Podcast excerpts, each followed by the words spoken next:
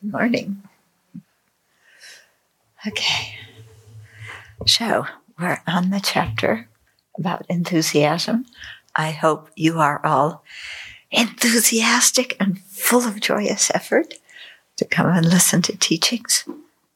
and we'll talk about how to overcome the impediments to that. Okay. So let's remember the visualization of the lineage masters and the Buddhas and Bodhisattvas and ourselves surrounded by sentient beings as far as the eye can see.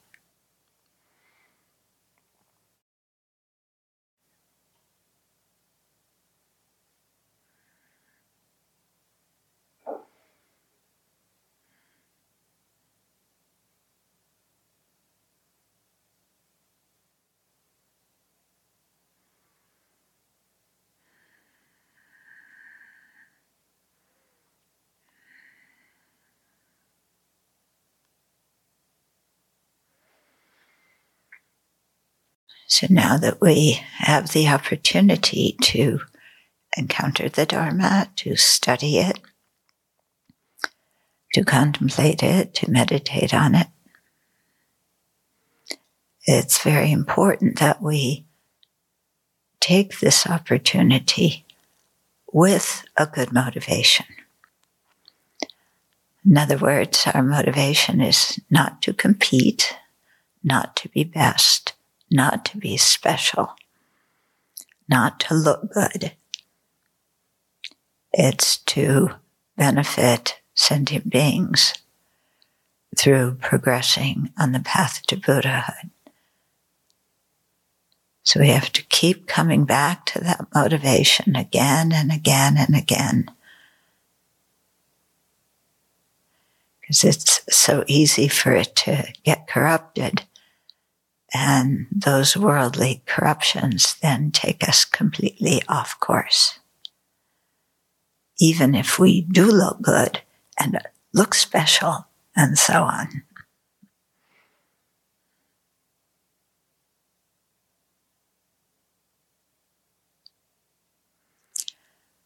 So, with that commitment to do our best to benefit sentient beings, in the short term and in the long term. For that reason, then we'll share the Dharma this morning.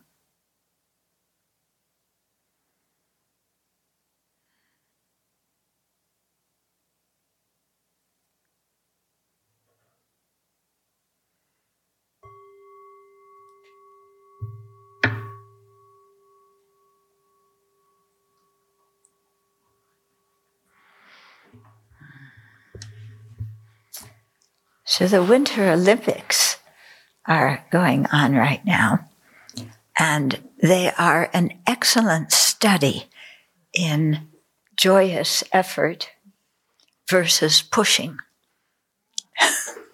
Because there's a difference between joyous effort and pushing.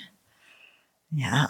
And uh, remember when we talked about the um, the the four immeasurables, and each one had a near enemy, something that was very similar to it that we easily slip into.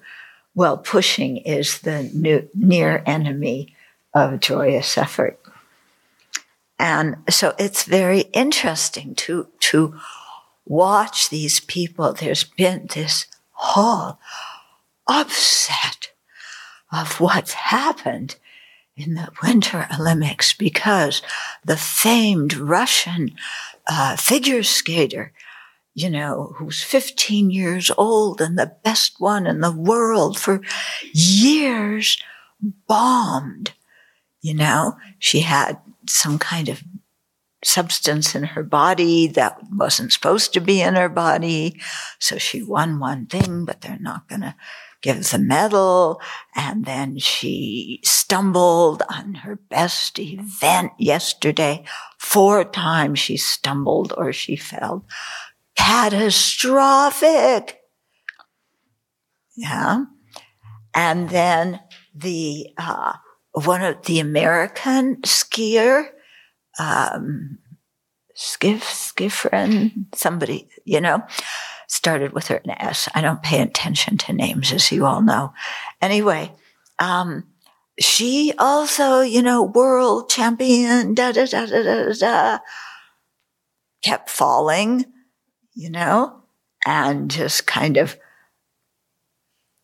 So both of them, you know, were like they they have one place, at least near the skating one, that's called Kiss and Cry. So you either win and then you kiss everybody, or you lose and you cry. And it's the place where you sit waiting to see the scores that the judges have given you. So you're in all this anticipation, waiting for these scores. And are you going to kiss or are you going to cry? and then these two big upsets. And, you know, oh, and there was a third one too. The, some, what was he doing? The half pipe, you know, that one where they go, boing, boing. so, why somebody would want to do that is beyond me. Yeah. Anyway, they have competitions in it. And he was again a world champion and this was his fifth Olympics and he was 35. So he's already, you know, like over the hill, but, you know, still going strong and he want, you know, he's going to win. And on his last event, he also fell, you know, but he had a really good attitude. He didn't kiss and he didn't cry. He stood up and he had already told people this was his last uh, Olympics and he wasn't going to compete, you know, and any other things after that. And he said, I, you know, I've done my part for this sport and now the younger generation is coming up and they're better and I pass it on to them. And I thought that was a really good attitude. You know, I mean, he just fell on his very last thing and like already in his mind, he was passing it on to, to the next generation. Okay, so how does this relate to chapter seven? Um, yeah, because there's so much pressure on these athletes. We saw with Simone Biles and, you know, the Summer Olympics, whenever that was, everything's all mer- with, with COVID. You don't know what season it is, what year it is. Everything seems the same, kind of, except it changes. Um, but, you know, and like she fell. Remember that? And that was this horrible. Oh no, how could Simone Biles fall? You know? And, um, and she just said, Oh, I had the twisties and this happens sometimes and I'm not going to compete for the rest of it. You know, but there's so much pressure on these people from outside. But the outside pressure isn't the problem. The problem is when we pressure ourselves. The outside people can pressure all they want. If we let it slide off us like water off a duck's back, there's not a problem. Yeah, for us. Those people, I mean, they can have fits all they want, but you know, I never, pro- we never promised to, to be everything perfect for them. But the trap is when we say, I'm responsible for their happiness and I've let down the whole country when I fell, you know, the whole country is looking at me and, you know, forget what's going on politically and, you know, with Ukraine and Russia and the US, you know, right there on the ice and the snow, that's like just as, as much competition. Um, but when, when you think I'm responsible for making everybody else happy and the value of my life the value of my life. I was thinking about this 15 year old girl. Yeah. Remember what you were like when you were 15?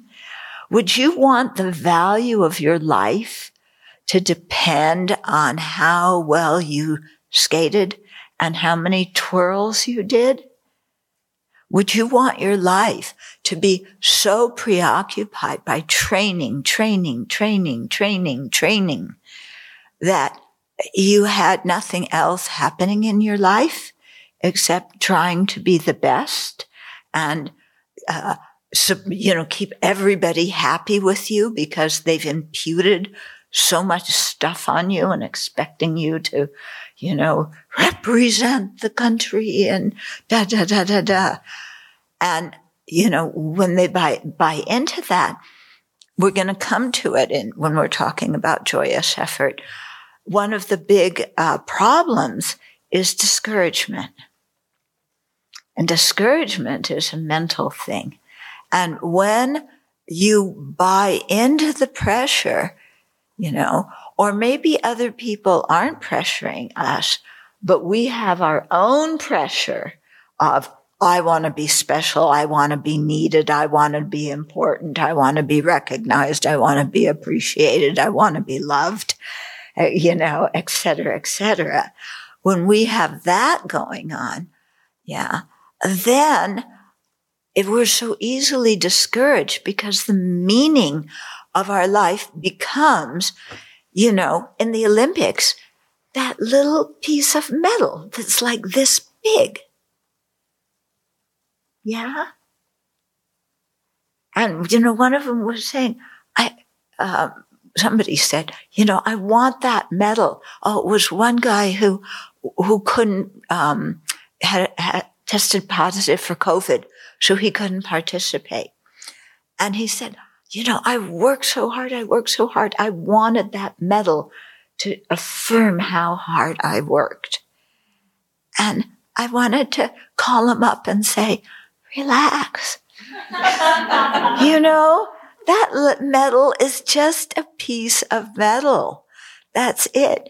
You know you know, what, what you did. You don't need a piece of metal to show off to everybody else. Yeah. And anyway, you know, you're the best in one of these sports. And five years later, you know, you are over the hill. Yeah. Remember Michael Phelps? You know, I don't even know how many medals he won, and it's like, you know, you know, do you know what's happening to him now? I don't know. He has kids who are probably, you know, driving him crazy, but, um, or who he's teaching to swim. And I don't know, you know. Some parents say, if you're bad, I'm throwing you in the swimming pool. And he's saying, if you're bad, I won't let you get in the swimming pool. Um, you know, so, you know, we have to discern what is joyous effort from what is pushing and what is trying to fulfill some image of who we think we should be, either because other people think we should be that or because we've set those kind of expectations on ourselves. And the thing is that once we have that, if we don't fulfill that, yeah, then we just get so discouraged. It becomes very, very difficult to resume what you're doing because you're afraid of failure again. Yeah. And because you, you fell somewhere on the slope you got up and tried again a few times more, but it didn't work. And now it's just like, yeah. One of them, what what did she say? I forget. But it was some kind of remark like, you know, I, have just let everybody down or, you know. Um, so so when we're practicing the Dharma, we're not in a competition. Okay? We're not trying to get, you know, what's, what's very sweet in the monasteries, whenever they're having a big event, okay, for the really important people, they give you this big thing. It's um, made out of ribbons that are um, what do you call uh, pleated. pleated? Yeah, pleated ribbons, like different circles of pleated ribbons, and you pin that on your donka, and that means you get to sit in the front because you're somebody important. Okay, so you know if if you are trying to, you know, you need to get one of those things. But then some people are born with it. You know, they're just recognized as Rinpoches when they're kids. So you can't even compete, you know. It's like this three year old that you studied for years and years and years and debated and tried for years. And this three year old goes in front of you, you know, who's, who's the incarnation, hopefully, of a, of a great master but that's not the point. The point isn't to sit in front and, you know, have your, your, your little kind of, uh, what do you call them? They're, you know, VIP markers. yeah. Um, yeah. The, the point is to practice and transform your mind. Okay. The important thing isn't where, where you sit yeah, the important thing is what's going on in your mind. And, uh, you know, and not, do, you know, really not competing with other people. And even if we don't compete with other people, we, we shouldn't, you know, enthusiasm or joyous effort is not pressuring ourselves. Yeah. And this is, is a very fine distinction yeah, joyous effort and pressuring yourselves. It actually is a huge, it isn't a big distinction, but for us, it's a very fine line between the two because we say enthusiasm and our mind goes to, I've got to win. I've got to be best. I've got to be perfect. Yeah. And I have this expectation of myself and I've got to achieve that, you know. I, I was going through some old letters last year and one Dharma friend had written me something and said, you know, I just want to get to the path of accumulation this lifetime. you know, and he was like, really? You know, I want to get the path of accumulation this lifetime. And, you know, and I thought it, it was quite interesting, you know, kind of you're, you know, you're still in kindergarten. Yeah. But, um, yeah.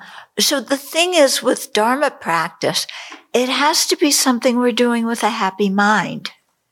Yeah. If we're pushing ourselves, if there's some competitive streak, if there's some thing that we've got to achieve and prove to ourselves, then we're not practicing with a happy mind. We're pressurizing ourselves. And that makes our practice not very much fun at all. Okay. Now, the thing is, in the West, you know, the way our education system is, the way our society is, we are brought up to compete, to compare ourselves with others, to push so we can be best. Yeah. And so we come to Dharma practice with that same attitude. Okay. Now, not everybody, but many people. Okay. That's why we have a high achievers neurotic society. Okay. Cause some of us perfected that when we were young. Other people, not quite as perfect as being neurotic, you know. There's different levels of being neurotically perfect. Yeah. So, um, you know, it's a whole different model when you, you come to practicing the Dharma. You can't, we can't approach it that way. Yeah. Yeah. Cause there's no test that we can take where we're going to get our scores back. You know, when you took the SAT, what was the perfect score in SAT? 1600. They've stopped doing SAT tests, I think, now. But anyway, you know, it's like, what it you score on your SAT? What did you score on your SAT? Oh, oh, you know, and remember testing? I remember all through grammar school, you know, these multiple test things. And it's like, you know, you get to the end and then you realized, oh no, I put two answers in one line and I answered all the other questions and they, sh- the answer should have been the line below what I put because I put two answers on one line. So that's why I'm short. So all those other answers are going to be wrong. you know, and then my teacher's going to be disappointed and the school district won't get as much money and my parents are going to get called in. And all I did was like, you know, not just read it one line off. So, uh, so, you know, the whole way we were encouraged to be like that is, is something we've got to take a look at. Yeah. A, a retreat is a very good time to take a look at it. Yeah. Especially when you've got to finish a hundred thousand. No, excuse me, 100,111. No, it's more than that. 100,111 and no, 111,111 by the end of the retreat. You know, if got to do that by March 30th. Okay. And how many do I have today? And how many do I have to do the rest of the time? And you know, like she said in her thing, you know, halfway through, somebody, you hear somebody say, Oh, I finished. and then your world collapses. Oh no, they finished early and I, they finished in half the time and I haven't even gotten halfway through the count you know, what am I going to do at the end of the retreat? I'm going to be in the, the chapel doing this re- retreat, you know, for the next 17 years until I get a hundred thousand. And I'm going to be alone. And let me tell you, a number of people have told me they're not going to finish by the end of the retreat. So relax. You'll have company. Yeah. but you think you're going to be the only one. Yeah. And this is just, then what's the motivation for doing it? Yeah. It's not 1600 on the SAT sco- test. It's now, you know, 111,111. You know, that, who else cares? You know, and does it mean you've actually done any purification? yeah. Somebody asked one Lama, I forget who, um, you know, why is there a certain number? And the answer was so that you have a lot of chances to do one with full, with the right motivation and concentration. Yeah. Do one, one mantra. Yeah. So it's giving you 100, 111, no, one, 100, 111,111 chances to do one. Okay. Maybe you do that on the first one. Yeah. Yeah. Then? okay. So um, really take a look at that during the retreat, you know, and what is your motivation when you sit down to do the retreat? Yeah. Is it really trying to, to open our heart to develop wisdom? Or is it to, you know, mark down a lot of mantras? Yeah. What, what's really the motivation? Okay. Because the motivation is what determines the real value of what we're doing, not how we look. And that's the thing uh, that I think is so special about the Buddhist approach and what personally speaking really attracted me to it is it's not how you look. It's what's going on in your mind. Yeah. So, as they say, you can pull the wool over all of the people all of the time, but you can't pull the wool over the law of karma. yeah?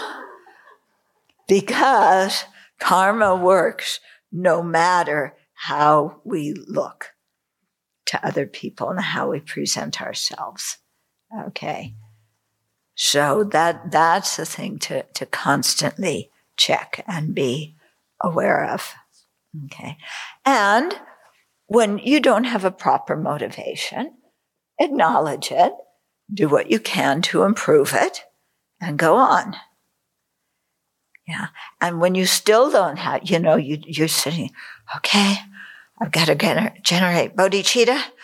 I've got to have enthusiastic effort with a happy mind.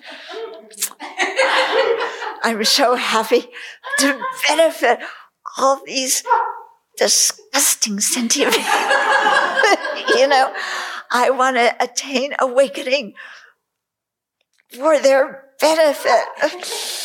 You know, and and I hope they appreciate how hard I'm working. oh, Vajra Samaya, you know? And, yeah?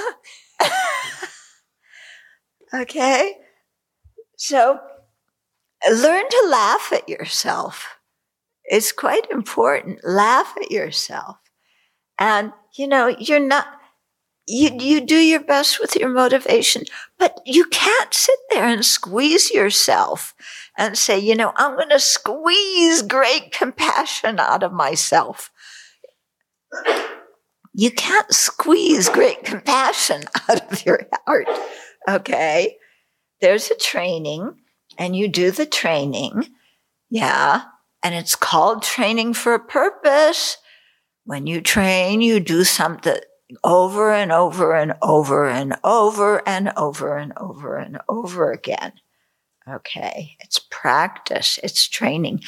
And the fact that you have to do it repeatedly already implies that sometimes you're, you know, you're, it's not going to turn out well. Yeah. It's like these skiers and skaters. If, if you're going to ski and skate, you're going to fall. Yeah. I mean, because how do you learn to ski and skate? You fall many times. How did we all learn to walk? We fell. That's why I have a scar somewhere, I think on this side, you know, because I was learning to walk and I fell. And we all fell. And it's because you fall a lot to varying degrees that you are eventually able to make progress. Yeah. And so it's, it's not the falling that's the issue. The issue is, do you pick yourself up afterwards? Do you beat yourself afterwards? Or do you just say, falling comes along with it all and I'm going on? Yeah. And I think that's, you know, that's why this long term view is so important to having a happy mind and, and having joyous effort in our practice. Okay. You know, and some days you're going to sit down and it's like, I take refuge. This is so boring. And the Buddha, the Dharma, the Sangha, who are they? I don't know if I even believe in them. You know, through the merit. What in the world is merit? I don't gold stars. I renounce those. From the merit I, I gain from practicing, you know, what is it? Generosity? That mean I have to give everything up? I don't know if I want to do that. And the other far reaching practices, they're far reaching. That's far in advance. Okay. I will attain Buddhahood in order to benefit all sentient beings. I will. I don't think so. Yeah. Buddhahood is for the Buddhas. It's not for somebody like me. You know, no way am I going to become a figure skater or a downhill, uh, a downhill skier. Yeah. So those are for skaters and skiers. I'm just me. So, you know, what in the world am I saying anyway? Okay. You know, so some sessions, your mind just has a lot of doubt. And some sessions, your mind is saying, I want some chocolate. I've been working hard. I want some chocolate, you know. Or, you know, this morning, the day after precepts, yeah, how much more time until I get to breakfast? And some sessions will be like that. I'm not saying go ahead and do that. yeah. It's just the reality of the situation. But it's because you keep trying. Yeah. And that you just keep practicing and going on that then, you know, something happens.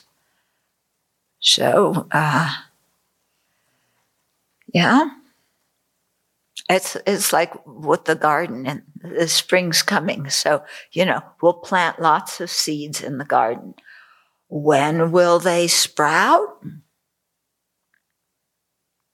We don't know. Yeah.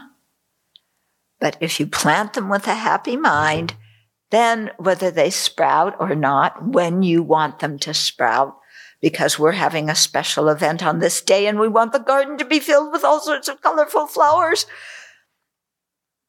Whether things happen according to your plan or not, you keep going. Okay. So that, that's a very important way to approach practice. Okay, so now how much time has gone by and I haven't covered very many verses. We better get going. This is really terrible. It's taking me so long to, to do this text. Yeah. No? Oh, you mean I'm successful? You appreciate that I'm doing it slowly? Oh, God, this is also exhausting. You know? It's exhausting comparing yourself to other people and trying to be best and trying to win approval. It's just you wear yourself out. Yeah. Okay. So let's start the chapter over, considering last time we only did one verse. Um, having patience, having fortitude. I should develop enthusiasm, for awakening will dwell only in those who exert themselves with a happy mind. Just as there is no movement without wind, so merit does not occur without enthusiasm. So it's joyous effort, enthusiasm that helps to create the, the, the, the merit. So then the question is, what is enthusiasm? Okay. And here's the definition. And you'll notice the definition is very different than pushing. It is finding joy in what is wholesome. Yeah, it is taking delight in doing what is virtuous. Yeah, taking delight in doing what is virtuous. Hmm? So, uh, some of you who have been who have been at the Abbey for I don't know how many years met Sergeant Joy S. Effort early on. Okay. So she wasn't just uh, the sergeant for herself, she was the sergeant for the Abbey. Yeah. and she got everybody else in line. Huh? And we needed that. And she came out with her, uh, yeah. What was it? I remember you had a big, like, uh, board and you, yeah, you were doing the uh, boot camp. It was Bodhisattva boot camp. And Sar- Sergeant Joyous Effort was training the Anagarikas.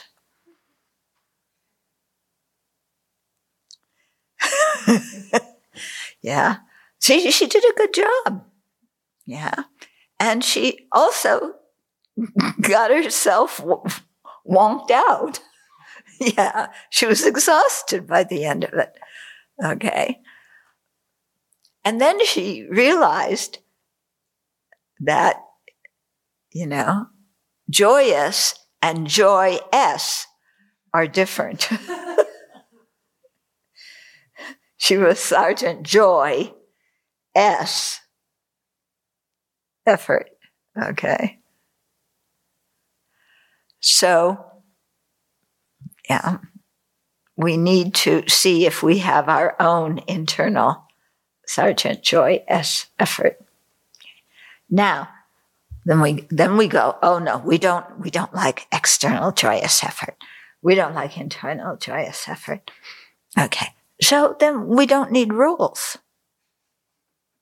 Yeah. And we just do what we want and somehow it's all going to work out. In the early days, we had one young man here.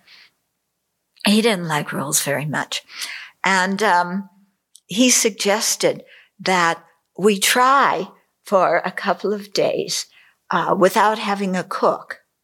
And everybody just goes in the kitchen and cooks their own food when they feel like it. So, you know, a day with, without a schedule, you know? And so, you know, we all wanted to kind of try and accommodate his needs and his wishes and you know because he, he really he was young and he needed to be heard he had been in prison before and you know so so we thought about it and then we decided against it didn't we? Yeah. Huh? I still some days think we should try it. Uh, good. I will uh, leave on that day. yeah. But no, but it, it could be a good idea because, you know, when you say, I don't like rules, why should I do this? This person bossing me around. I want to do it this when they tell. I want to eat when I want to eat and I want to eat what I want to eat and I'm going to cook it myself. You don't even have to cook it for me. Yeah. So let's try that, you know? And yeah, and see what happens. Okay. So, you know, the opposite, and because I'm saying all this because we have all this so mixed up in our mind. Yeah. We think enthusiasm is pushing. We think, uh, in, you know, then we have to push to keep all the rules and do everything perfect. And then our mind gets tight and we rebel. And then we say, I don't want to follow any rules at all. I don't want to be told what to do at all. I want to just do what I want to do, get off my back. But I live here. And so, uh, you know, just deal with it. yeah. Uh, and, you know, that's not going to work very well. Okay. So, um, yeah. So, you know, part of the training is how do you follow the schedule and how do you, uh, you know, keep a, a certain standard because it's something that benefits yourself and benefits the community without pushing yourself, you know, because you have to. It's a thing of joyous effort. I take delight in virtue. I want to be kind to others. I want to create a, a, a harmonious environment. Yeah. So I'm willing to give up a few things to create harmony, to create a good situation where everybody here can flourish. Okay. So to pull, to tease all this stuff apart in our own mind. Okay. So what is enthusiasm? It is finding joy in what is wholesome. Its opposing factors are explained as da, da, da, da, laziness. Anybody here have that? Attraction to what is harmful. Oh, we're not attracted to what is harmful. How about attraction to what is fun? Yeah. I'm attracted to what's fun. Yeah. And all those things take me away from the Dharma. And despising oneself out of despondency. This is your time, Venerable Dekyi. We need the water, the water fountain now. Come on. yeah, yeah, try. Yeah, try. Okay. yeah. Okay. So it's opposing factors laziness, attraction to what is harmful, and despising oneself out of despondency. So we're going to go into these in more depth, but I just want to give a brief overview of them. Okay. So laziness. Yeah.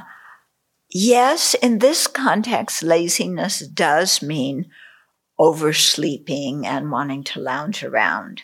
Okay. It also means distracting ourselves because we're lazy to create virtue. Okay, we're lazy to create virtue. There's no energy for it. Okay, then here it says attraction to what is harmful. So we say, oh, I don't have that. I don't want to go out and clobber anybody or sue anybody or, you know. No, what this means is distraction to, to what is fun, to worldly life. Okay. And that's a huge distraction. There's only one verse about that in the text here. We're going to spend a long time on that verse. Yeah, because this is one of our big problems. Yeah, we would much rather go out and do things that are fun than create virtue. Yeah, and pursue our worldly aims and so on. And um, what was it? Oh, yeah, it was some verse that I was just reading. I can't remember in what chapter or circumstance, but uh, the Buddha was talking about giving up um, attraction to medicine and astrology. Okay. And we go, what's wrong with medicine? What's wrong with astrology? You know, Nancy Reagan liked it. yeah. She used to consult astrologers. So, um, you know, well, in terms of Dharma practice, yeah, these things can become distractions from Dharma practice because you start studying a whole other field and you get caught up in it and it's interesting. And then you know, you become popular and many people come to you because you have the best snake oil with, you know, the pure iv- ivermectin in it. Um, and so many people want, want to come and, and, you know, get cured by you. It's a distraction. Astrology. Yeah. Similar. Yeah. Uh, you know, for monastics, it's considered a distraction. Um, so these are, are, kind of the old arts. Now they would say, uh, it would be, you know, tarot cards and aromatherapy. And, you know, it's not saying these things are bad. you know, these, some of these things, not all of them, some of them can be useful and can benefit. But if your wish in life is to progress along the path, then these things become distractions to that. Okay? In the sense that your mind is thinking about other things, you know, what to mix with what and what means what and, and so on and so forth.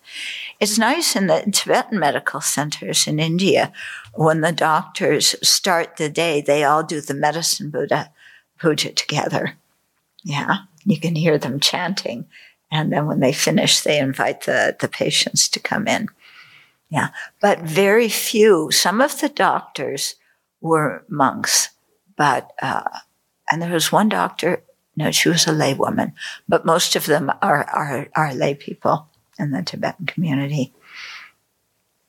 Okay. Um, so attraction to all sorts of other possible things you can do in the world. Yeah. And now a days, this is, is something that is even more difficult for people. Yeah. In ancient times, there weren't so many options of what you could do. There wasn't mass transportation. There wasn't the internet. Um, you know, uh, the the class system in society was very very rigid. Yeah, and so you just you know basically lived as your family lived, and uh, and that carried on, and that's what you could hope for. Yeah. Um, yeah, but now everybody wants to do every, you know, can do everything. And then the mind comes of, you know, here I am. I'm like a young adult. I can do everything I want in the world. And so eh, then you want to try all 31 flavors. Yeah. And then how old are you when you finish trying all 31 flavors and decide what you're going to eat? Yeah. So it's, it's something I know in Taiwan, for example, um, they don't have so many uh, people uh, ordaining like they did before. Yeah. The same in the Tibetan community. The same with the Catholic Church. Yeah. The ordination in many societies was an open door for people of lower caste where they could get an education, where they could use their abilities. Yeah. Nowadays, that isn't necessary. Yeah. And so, uh, not as many people worldwide in various religions are, uh, you know, are, are ordaining. Um, yeah, because there's a whole world and who knows you know, you can be anything you want. Yeah. So I'm not, I, I think it's good that, you know, as a young adult, you really go out and explore and try all sorts of different things and go live in different places and try stuff. But at a certain point, yeah, I think what naturally happens not what you should do, but I think at a certain point, what naturally happens is you're at a point where you, at your development where you have some ideas that you want to try out. Yeah. Where you want to contribute in some way to something. Yeah that you're tired of looking at the train s- schedule and the bus schedule and knowing the hotels to stay at and so on. Okay. And then the third uh, big hindrance, despising oneself out of despondency. Okay. So this very harsh judgmental mind that puts ourselves down all the time. That says, I'm not good enough. I can't do it this isn't working. You know, Buddhahood is too high. The path is too difficult. I'm insufficient. Yeah, that mind. Okay, so those are the, the three things that uh, oppose having a happy, joyous mind that likes to practice. Okay. So then, verse three um, because of attachment to the pleasurable taste of idleness, uh, not having an alarm go off, or the, having the alarm go off and you can whack it and just lie in bed for a while. Yeah.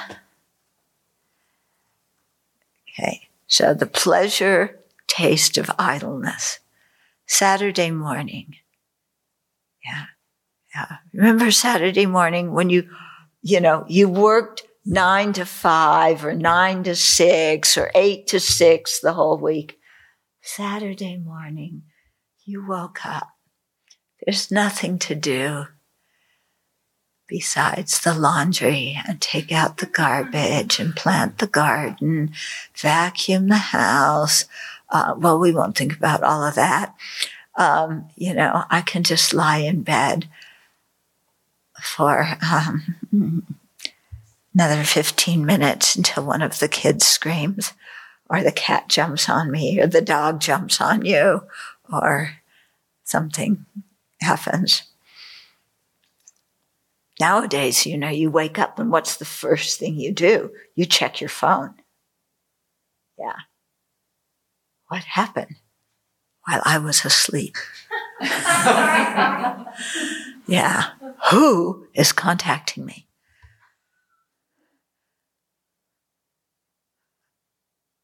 What's it called? Uh, my chart.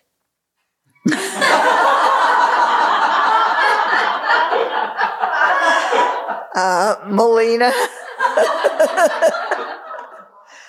uh, what's my drug plan? I forget the name of it. Yeah, but you know your drug plan. and then 15 things that want you to sign petitions. Yeah. And that's what you wake up to. Yeah. So you get through all of that. And then there's, you know, the emails from, you know, from your friends. Please, can you help me with this? You know, so anyway, okay. Because of attachment to the pleasurable taste of idleness, because of craving for sleep. Yeah, I just want to uh, sleep. It's so peaceful sleeping. I want more sleep. And you aren't even awake to enjoy it. You know? And yet we crave sleep. But while you're sleeping, while you're sleeping, is there the thought, oh, I'm enjoying this sleeping so much? No. Yeah.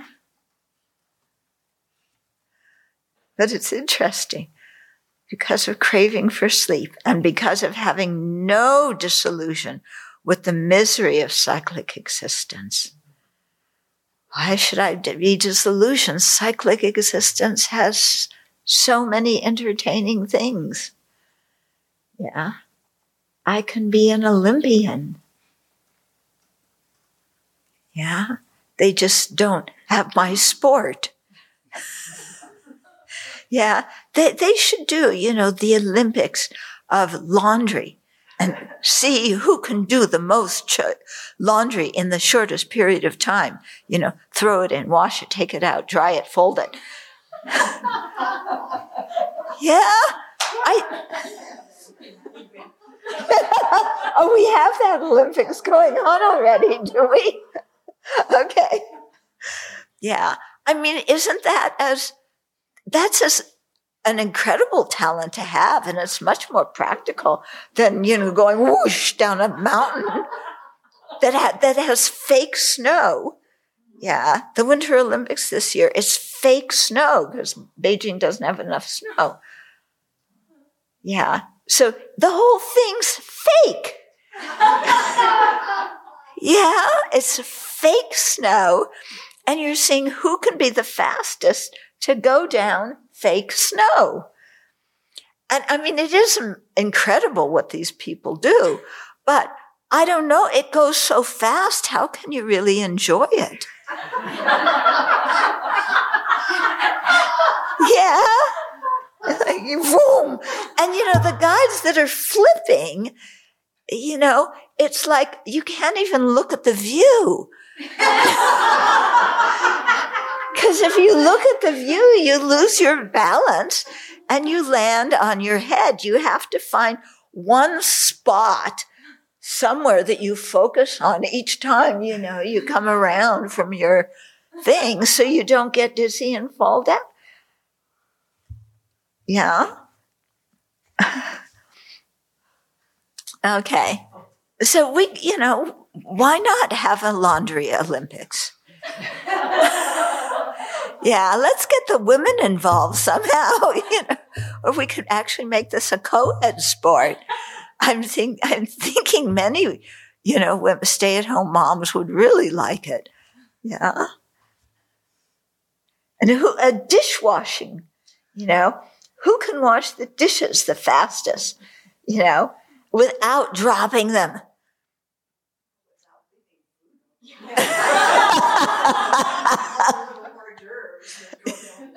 yeah. yeah.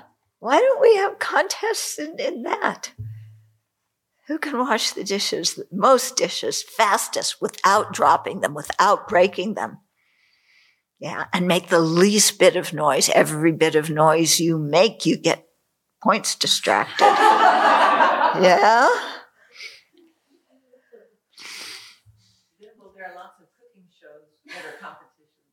Ah, In, in the last five, ten years, there's a lot of shows on television that are Yeah. cooking cookie, but that's to make the food, isn't it? Yeah. Yeah. We're talking about cleaning up afterwards. yeah, making the food, you have something to look forward to. Burning it. but undercooking it. Uh, you know, but uh, the cleanup, what do you have look, look forward to? Doing it again after a few hours. Okay. Anyway, because of attachment to the pleasurable taste of idleness, because of craving for sleep, and because of having no disillusionment with the misery of cyclic existence. Thinking samsara is great. Laziness grows very strong. Yeah, samsara is fun. Yeah, and I get to do all these things and I can become all of this. And, you know, yeah, it's, it's good. Verse four, enmeshed in the snare of disturbing conceptions, I have entered the snare of rebirth. Why am I still not aware that I live in the mouth of the Lord of death? So Shanti Shantideva is saying, yeah, you think samsara is so great? What about this? Yeah. You're born and what is the cause of your death? Yeah. Yeah. The, the, uh, they, the coroner always has to write a cause of death. They need to put birth as the cause of death. Okay. You think samsara is great? You want to be reborn?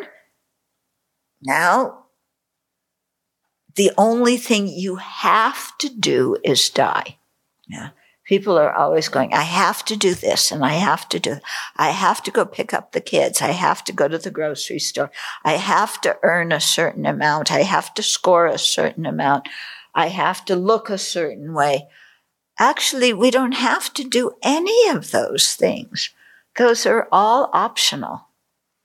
And I think it's really important that we own what is optional and that we own our choices instead of saying, I have to, to say, I choose to. Okay? So I, ha- I have to, uh, what? You know, I have to make another rota. Yeah, some people like making, making rotas. Do you like making rotas? I bet you're good at it. No one understood my rota. Huh? No one could understand my rota. Oh, nobody can understand them. yeah, if they're like your spreadsheets. yeah, they're so exact that you can't understand them. yeah. One said, put away 50% of dishes.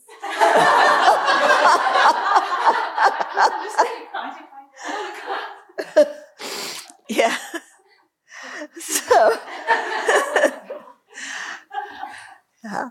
But it, it's like, you know, here, here we are. We think samsara is such a good time. Have we ever, you know, really thought that it's going to come to an end?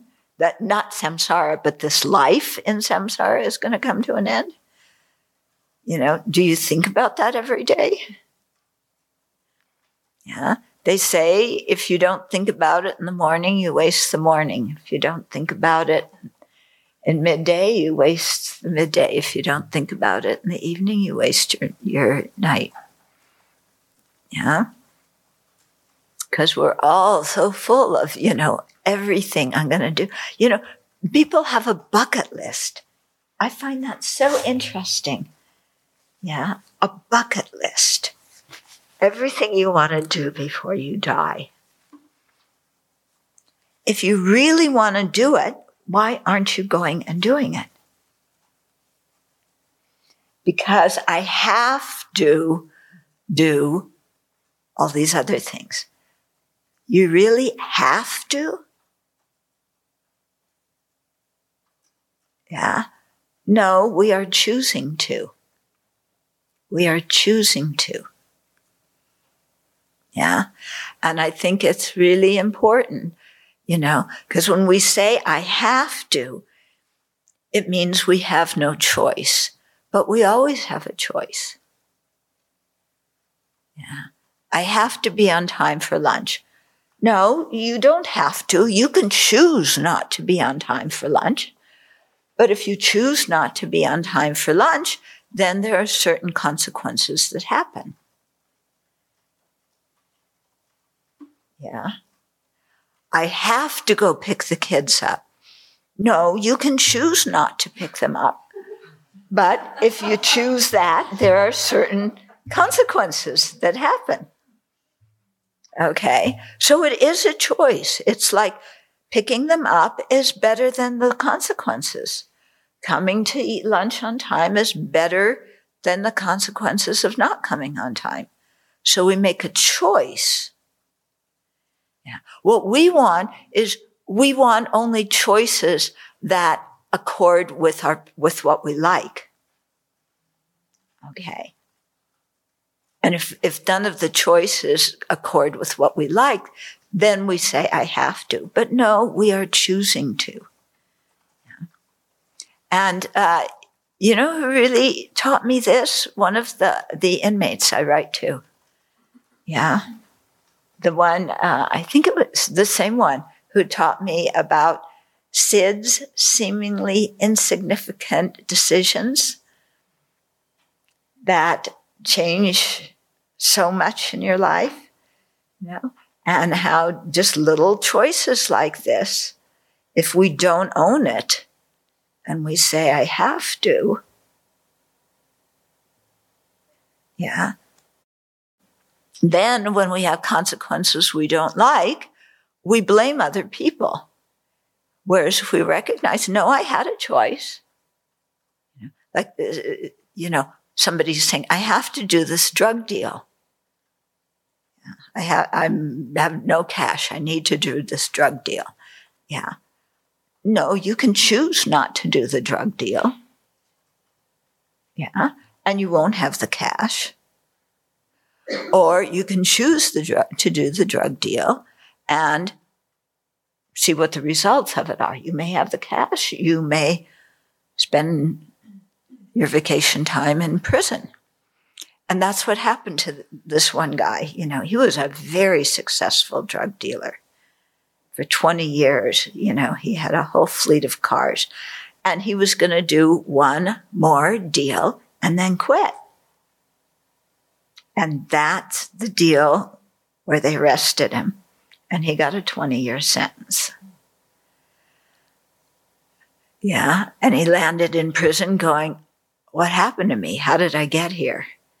Because for so many years he was flying high. Well, I had to do one more deal. And then he realized, no, I didn't have to. I chose to. I chose to. So the thing about acknowledging our, cho- our choices is that then we take responsibility, you know, and when we take responsibility, we learn from our choices. When we say, I have to, then it's, we don't learn much because we feel it's all somebody else controlling us. Yeah.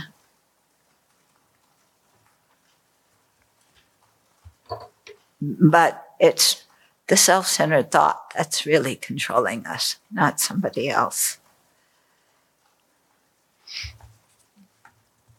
So, I live in the mouth of the Lord of death. So, this is anthropomorphizing death. You know, there's no real Lord of death. But it's a nice analogy, you know, in the mouth of the Lord of death, meaning that we could die at any time and being asked, you know, so many people write to us and ask us to do prayers. And uh, there's been a spate, I think, of, uh, at least I've been getting messages of people with head injuries and aneurysm, brain aneurysms and things like that. Yeah. And how you get something and gone like that. There was one email a woman in Denmark a, from a center where I had taught, and she was in went to Sri Lanka and had a yeah I think an aneurysm in the brain and bled out, not bled out completely, but bled, and they put her in a hospital, and she never regained consciousness and died in Sri Lanka. You know, and we got one this morning from um, from Catherine her um, her cousin's son uh, just had a head injury, and they're not sure if he's going to live. She didn't say how old he was, but I suspect younger. You know, my friend, uh, you know, who's the monk and the the Geshe student, um, you know, two two strokes and a brain bleed and we just still don't know what's happening with him. Okay. But in any case, it could be anything. Yeah. So, you know, we live in the mouth of the Lord of death. Yeah. It's like death could come at any moment. But enmeshed in the snare of disturbing conceptions. Okay. So disturbing conceptions, grasping at inherent existence thinking that things that are permanent, uh, that are impermanent, are permanent. Yeah. Thinking that things are, that are foul in nature are pure. Thinking that things that are dukkha by nature are pleasant. Okay. Anger, attachment, arrogance, jealousy, all this kind of stuff. Yeah. The, when they say disturbing conceptions, this is what is meant. So it's not just disturbing conceptions about, you know, do, do I take, do I follow QAnon or do I follow, you know, ivermectin and, you know, whatever it is. It's not that. It's, um, just our normal mental functioning. Okay, so meshed in the snare of disturbing conceptions, I've entered the snare of birth. I got born. I wanted it. Got what I wanted. Here I am. And now we got to deal with it. You know, what are the results of getting born? It's not just going to Disneyland all the time. yeah. Yeah. The results of getting born, you know, aging, sickness, death, not getting what you want, getting what you don't want, being disillusioned and disappointed and having to give up when you do get what you want. That's just the nature of samsara. So I've entered the snare of death. Why am I still not aware that I'm going to die? You know, born, aging, sickness, those three have happened. You know, you're going downhill and you've passed three of the gates, and the last one's the finish line. And for sure, we're going to get to the finish line. Okay. Um, but we don't realize it. And we think, oh, you know, lots of time. I can do so many fun things. Yeah. Let's go eat pizza. Why am I still not aware that I live in the mouth of the Lord of Death? Because my mouth is filled with pizza. you know? I think death is not going to happen now. Yeah. But look at all the different ways people die. Like a few months ago, all those people, there was some kind of big rock concert you know, and thousands of people went. They had like 10,000 people, maybe, maybe more. And somehow people from the back started pushing and the people in front got squished. And I don't, anybody remember? A lot of people got killed. 80, 90 people got killed, got squished at this, you know, and they, with some very famous, you know, star who was up there performing and people down in, in the front were getting squished and he kept performing. And then an ambulance came and, and then eventually he, you know, he stopped and they tried to control the situation. But everybody's going there. We're going to have a good time. It's the middle of the pandemic. Let's go stand squished together with a bunch of people. Yeah. At this rock concert. And then they never made it home from that. hmm When I started practicing, I would, you know, because I was young, I didn't know, well, younger, you know, still. Anyway, um, I didn't know so many people have, who had died. Okay, my grandma, you know, my grandpa, things like that. But they're supposed to die before we are. You know, that's kind of their role. You know, this is how kids think, isn't it? Or they're not supposed to die.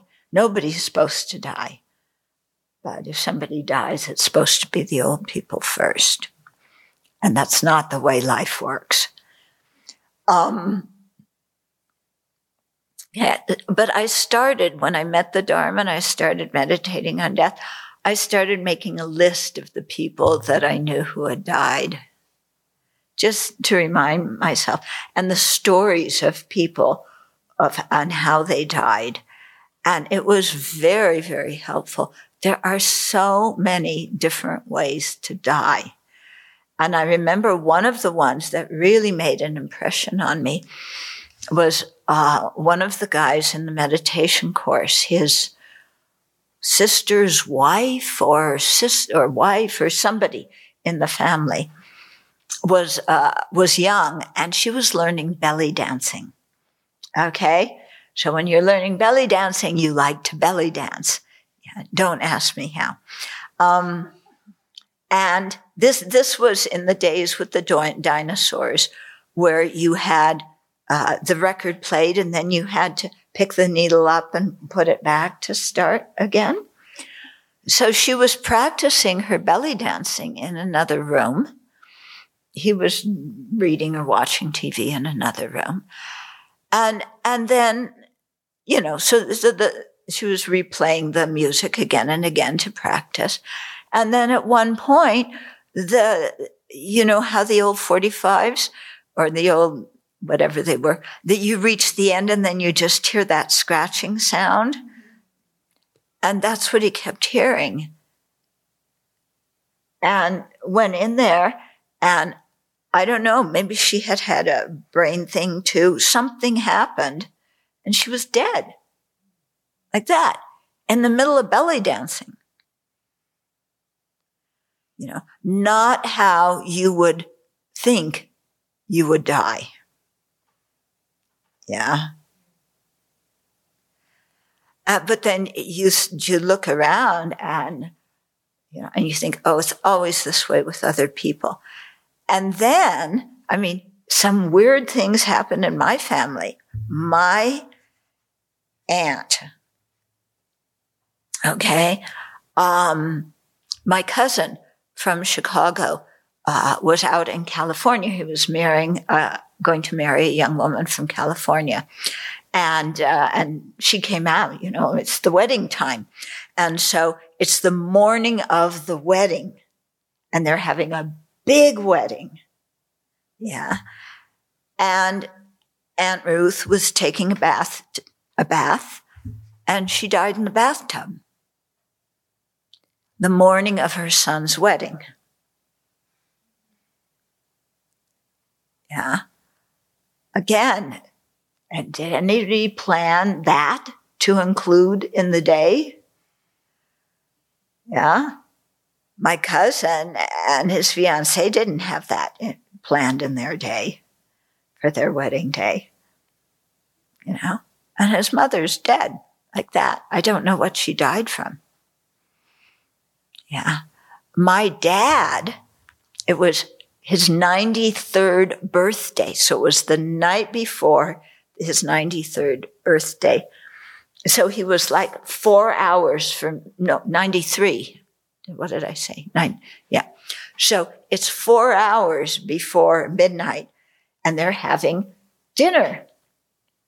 And, uh, my sister's boyfriend, who is now her husband, was cooking steak. You know, my dad loves steak. So, um, so, you know, it was his birthday and so everybody, you know, the family was there and they were all eating. And all of a sudden, my dad's sitting there eating steak and he started turning blue because he cut off too big of a piece of steak and he was choking on it. And my brother-in-law tried to do Heim- Heimlich's. Yeah. Didn't work. Yeah. The kids are sitting there. My niece, my nephew, late teens, you know, early twenties. Um, you know, my brother-in-law's kids, also young kids. And my dad's dying, right? In front of them, like that. Four hours short of being 93. Amazing. Just, you know, that wasn't included in what they were going to do that evening. Yeah, what they thought was going to happen. So death happens like that. So it's the Buddha teaches us this not so that we can be panicky. Okay, it's not like, oh, death can come at any minute. Oh no, I'm so afraid. I'm going to die. Ah, ah, ah, They made pizza. I'm going to eat the pizza. I'm going to choke on the pizza. I'm going to die. No, that's not the purpose of it. Yeah. But it's just to, to really look in our mind and how we have ideas of what's going to happen. And none of those things are guaranteed. Okay. And so when we see that that life is unpredictable, this is the, how drawing the right conclusion from the meditation comes about. When we see that we're going to die, it's not, we don't know when it's going to happen. Life is unpredictable. Then the question that comes to the mind is, what then is important? Yeah, what's important? Is my bucket list going to Disneyland? Is my bucket list Going to Omeshan? yeah. What's your, your bucket list? And if it's really that important, you know, ask yourself, is it that important? Huh? Or is practicing in this very moment more important than planning your pilgrimage to Ome, Shan and Wutai Shan and Puto Shan and what's Kshitigarbha's? I, I went there. No, is Kshitigarbha's one of them? Yeah, anyway. Yeah. What, what is really important in our life? Is it fussing over the pizza being cold? You bet. That's really important. yeah. Cause one day, do you remember somebody? The pizza was still frozen when it was put out. Yeah. Oh, the suffering we endured. And, and, you know, so to ask yourself, you know, is what I'm doing in this very moment actually important? Important enough that I should be attached to it, important enough that I should ruminate about it and convict the person in my own heart of everything awful they did to me. You know, when we have the, the prosecutor, the jury, the judge, everybody in here, you know, and it's like, you are late. I convict you of being late. Terribly insensitive, rude, unforgivable, unforgettable. And we'll ruminate about it for a long time. And all of its significance. They were late because they didn't care about me. I'm sure that's the reason why. Yeah.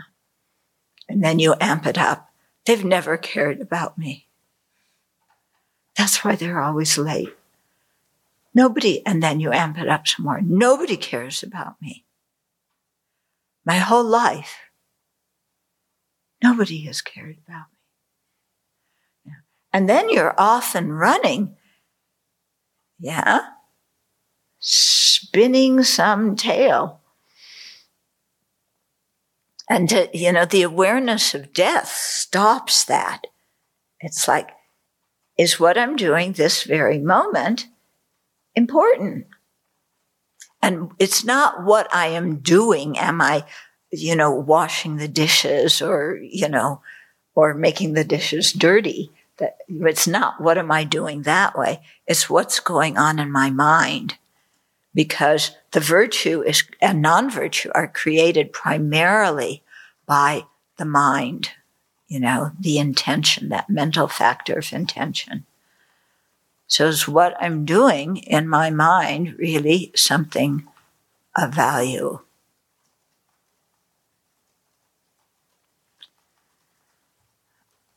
Okay.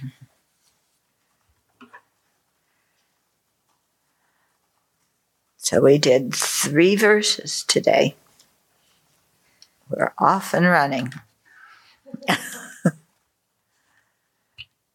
okay. Any comments or questions?